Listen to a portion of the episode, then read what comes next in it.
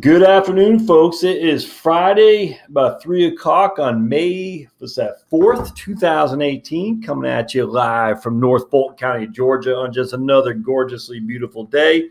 Got all my household chores done the last couple days in terms of getting my oldest graduation party set up ready for her uh, high school graduation. Just having some friends come over. Sounds like a bunch of people. and so we had a lot of painting and cleaning up to do. So I want to get back on the podcast. And today I want to talk about an old article I pulled out, old being from uh, eight, seven years ago. Uh, from the Journal of Indexes, and uh, I haven't looked at the Journal of Indexes much lately, but uh, um, I, I, am or was, I'm not even sure it's still out there, frankly, but I was a big fan of the Journal Indexes uh, because they actually started uh, t- helping the ETF market take off with low cost passive investing. And I, am a big, big fan of, uh, of that strategy. And I'm going to share with you why. I'm just going to read an article, and I'm not going to read it verbatim, but I'm going to go over it because it's from 2011. Let's see, the date on this guy is from uh, May and June of 2011. So think back around that time. 2001 and 2, the market got killed. The S&P was down 9, 11, and 22% respectively. October 2007 to March of 2009, the S&P was down another 50%. Now, what was up during that time? Well, gold. Gold averaged, in fact, this right here is, yeah, the gold market started getting killed at around June of 2011, if memory serves correct. I know 2011 when it stopped having its uh, uh, accolades. But anyway, so gold and gold mutual funds were averaging like 30% a year for that decade where everything else was getting hammered. In fact, we had one at USAA, the Golden Precious Metals Fund, that, that was literally the number one fund, the number one fund in all mutual funds out there for that decade. Forgot the guy's name who managed it, but that guy was a cat's meow. Morningstar wrote everyone was more writing about this guy.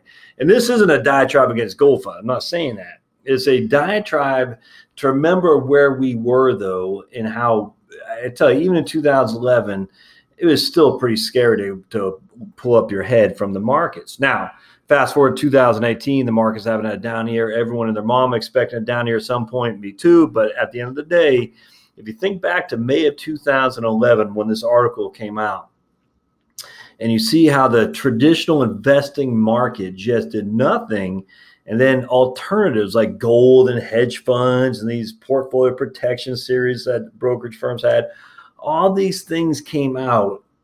And uh, it was easy to get suckered into that.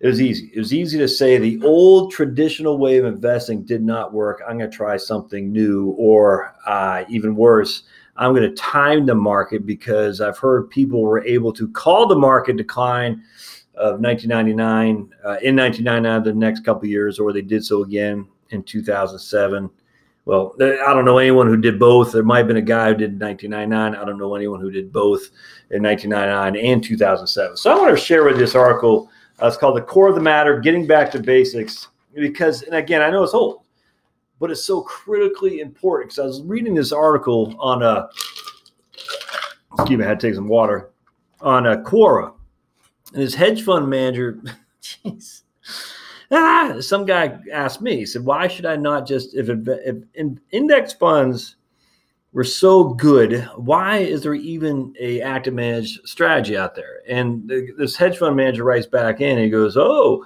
the S&P 500 did nothing from uh, basically December 31st, 2000, 1999 uh, until 2013. And the guy's just simply not true. I mean, it, it because if you take dividends into consideration, it actually did something. It, you know, didn't make it much, but it did absolutely make you money from that until 2013. In fact, you made sixty thousand dollars on a hundred thousand dollar investment. Again, that's not much, but the idea didn't do anything is silly. Now, it didn't do anything if you just look at price point to price point, but why would you ever do that? You need to look at dividends.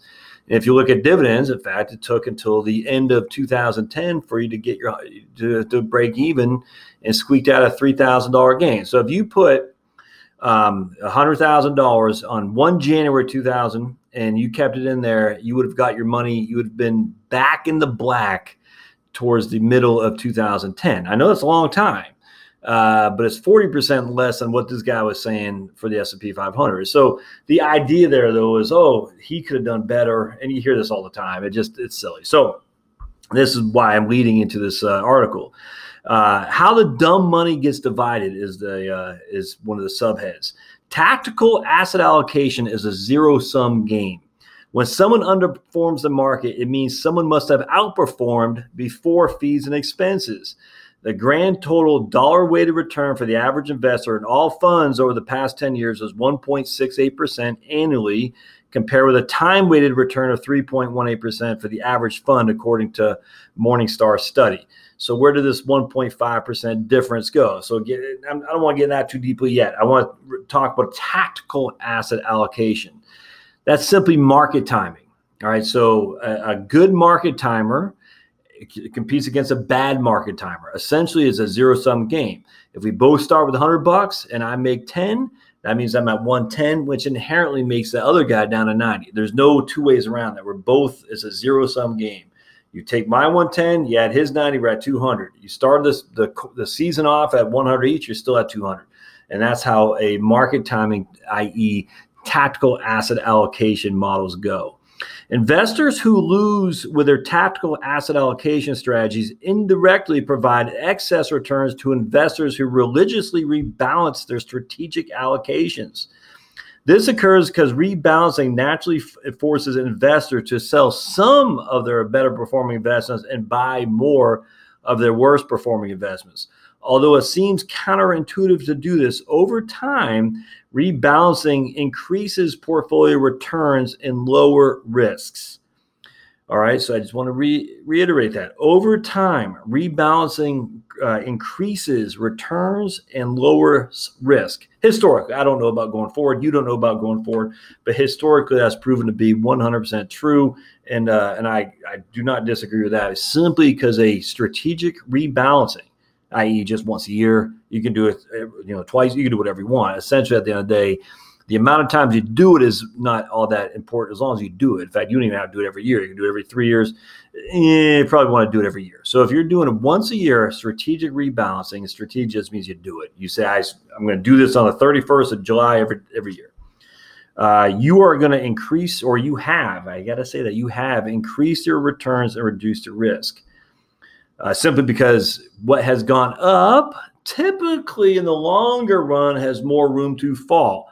Not in the next year necessarily, but in the longer run, three to five years. What has gone down typically in the longer run will come back up. Again, not necessarily in the next year, but within three to five years. And we've seen that time and time again. So if I can sell something that is higher and take those proceeds and move it to something that's dropped in value, that will give me a buy low and sell high strategy. And that's what you want to do. You want to buy low and sell high. Uh, strate- back to the article. Strategic asset allocation and regular rebalancing provides what is widely referred to as a only free lunch on Wall Street. Strategic allocation is simply saying I'm going to put 50% in large cap stocks, 20% small cap stocks, 20% mid cap stocks, and 10% international, or something along those lines. I mean, have a as asset allocation with many different groups of asset classes, small caps, international, real estate if you want, a little bit gold, you can do whatever you want. But that's what a strategic allocation is strategic asset allocation. Regular rebalancing, again, just means you're rebalancing once or twice a year, once every two years, but generally you want to do it once a year. Um, and it's a nice thought of having the free lunch, but every economic student knows there's no such thing, especially on Wall Street. Any extra gain in one person's account means a loss in someone else's. The loser in this case is the investor who believes sector rotation strategies and market timing decisions can beat the market. And again, market timing, sector rotation strategies is synonymous with tactical asset allocation. Uh, the investor loses about 1.5% return annually according to Morningstar, and a lot. Uh, I don't want to talk about Dalbar. The, he cites the Dalbar study, which I can't stand, but Morningstar I do like. And they, and you know, again, it's 2011, so the m- numbers might be different now. I highly suspect they're not, but the investor loses about 1.5% return annually, according to uh, Morningstar. This loss amounts from trading mutual funds is, is, controversial. My opinion is that investors lose at least 1% per year from these activities. It might have been a little bit more controversial back then. It's becoming less and less so uh, now just because there's more and more proof that strategic or a tactical asset allocation, i.e. market timing, it just doesn't it doesn't hold much water. It's simply because there's too much fees. Assume three investors each start to invest in January 2000 with a portfolio of 45% in U.S. stocks, as by, represented by the S&P 500, 15% in international stocks, as represented by the MSCI EAFE index, and 40% in the Barclays Aggregate Bond Index. So this is why I want to share this article with you because again, we're talking about January 2000.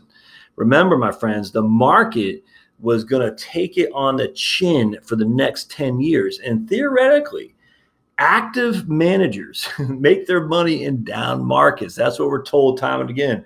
Yeah, we might not be as great in up markets, but man, we'll save your butt in down. We hear that over and over and over again. That's why I kept this article for so long. I want to share it with you today because we are going back. He had written this article in the beginning of 2011 using data from that decade, the lost decade, decade of the first decade of this century, which is uh, which is pretty interesting. All right, so remember we got 45% in the S&P 500, 15% in international stocks, and uh, 40% in bonds. So we have no mid, uh, no small caps, which I don't think is diversified enough, but we'll just use it because I think it's interesting. Uh, one investor uses tactical asset allocation in an attempt to beat the markets, and he will underperform by 1% annually. The second uses a buy and hold strategy and lets the portfolio sit over a 10 year uh, period, thus earning market returns. And the third investor rebalances every year for 10 years and thereby outperforms the tactical asset allocator and the buy and hold investor. In fact, we got a chart here. The tactical asset allocator, the uh, again the market timer, was up 1.5, 1.4% each year. The strategic asset allocation, i.e., I'm just going to put my money in 45% here, 25% there, uh, without ever doing rebalancing again, he was up 2.4%. So that guy was up 42% more than the uh, asset allocator and uh, than this market timer. And the reason for that is fees. Um, strategic asset allocation, again, I'm going to have a certain amount of stocks, certain amount of bonds, certain amount of international stocks, and so on uh, but I'm also going to rebalance it once a year. He was up 3.3%. So he was up 3.3 minus 1.4.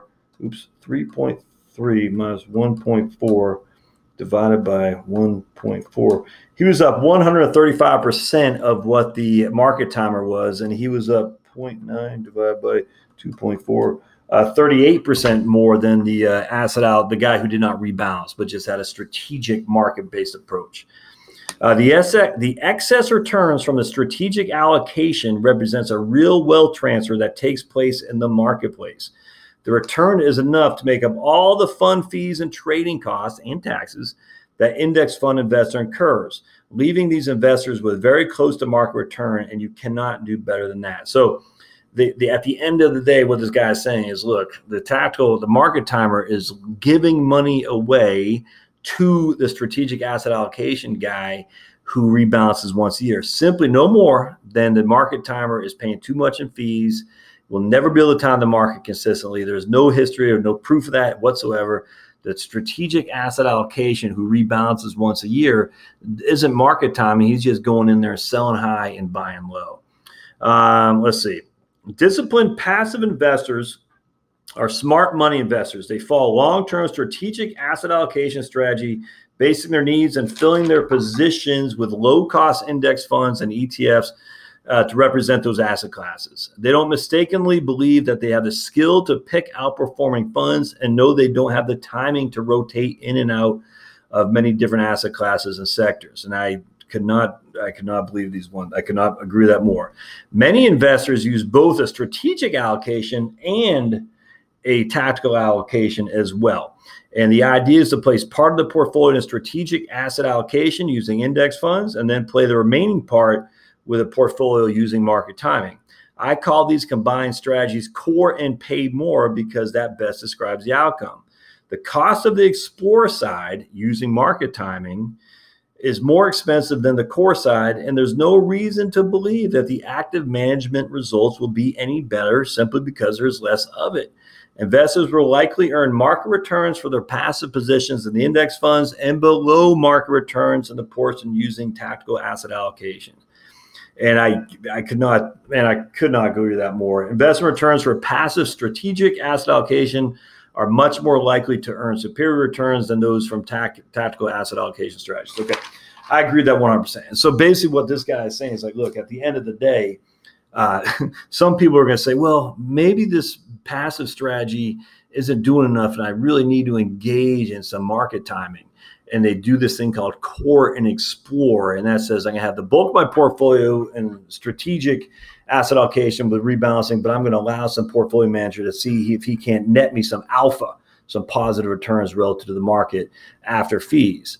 Now, the funny thing was, again, remember, active asset managers always say that they can outperform in down markets. And yet, what we know is that in 2000, that did not happen.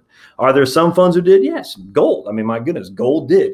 If you happen to be in gold in 2000, you're a happy camper. The question is, did you get out? I don't know. I had a guy, a client I know, and he was taken on the chin. He had everything in gold. He had like two million bucks in his portfolio at the end of 2010. And we kept telling him, not just me, but other people at my firm, man, you got to get out. You got to get out. You got to get out. Take your gains, take your gains, take your gains. It wasn't like because we knew gold was to fall or we're smart. We just said, man, you made so much money here. Take it. So I looked up again. I think it was in 2012. My, when I moved, yeah, 2012 or 13, he was down like 700 bucks, 700,000 bucks. I mean, he's over 2 million. He lost 1.3 million because he had everything tied to gold. Now, gold's had a little bit of a rally since then, but just nothing. I mean, you're talking, he's nowhere near back to $2 million. And it's sad because the sad thing is he should have known better. But even worse, once he was down that much, he couldn't consciously pulled the trigger to get out. He said, I've just lost too much. I'm just going to let it ride. And that's the worst decision you can do. You got to sell your losers. That, I mean, you've got to sell your losers. That's investing 101. Sell your losers. And, uh, and unfortunately, he did not do that. All right, so I hope this was interesting to you. I, don't even know if I can. I tried to find the article online I could link to, and I, I couldn't. So I just wanted to share that one with you because I, I, do uh, I, I do enjoy that quite a bit. Uh, this guy talking about, and I'm not all, actually he had written a book. This guy, and I think I have it on here. Let's see.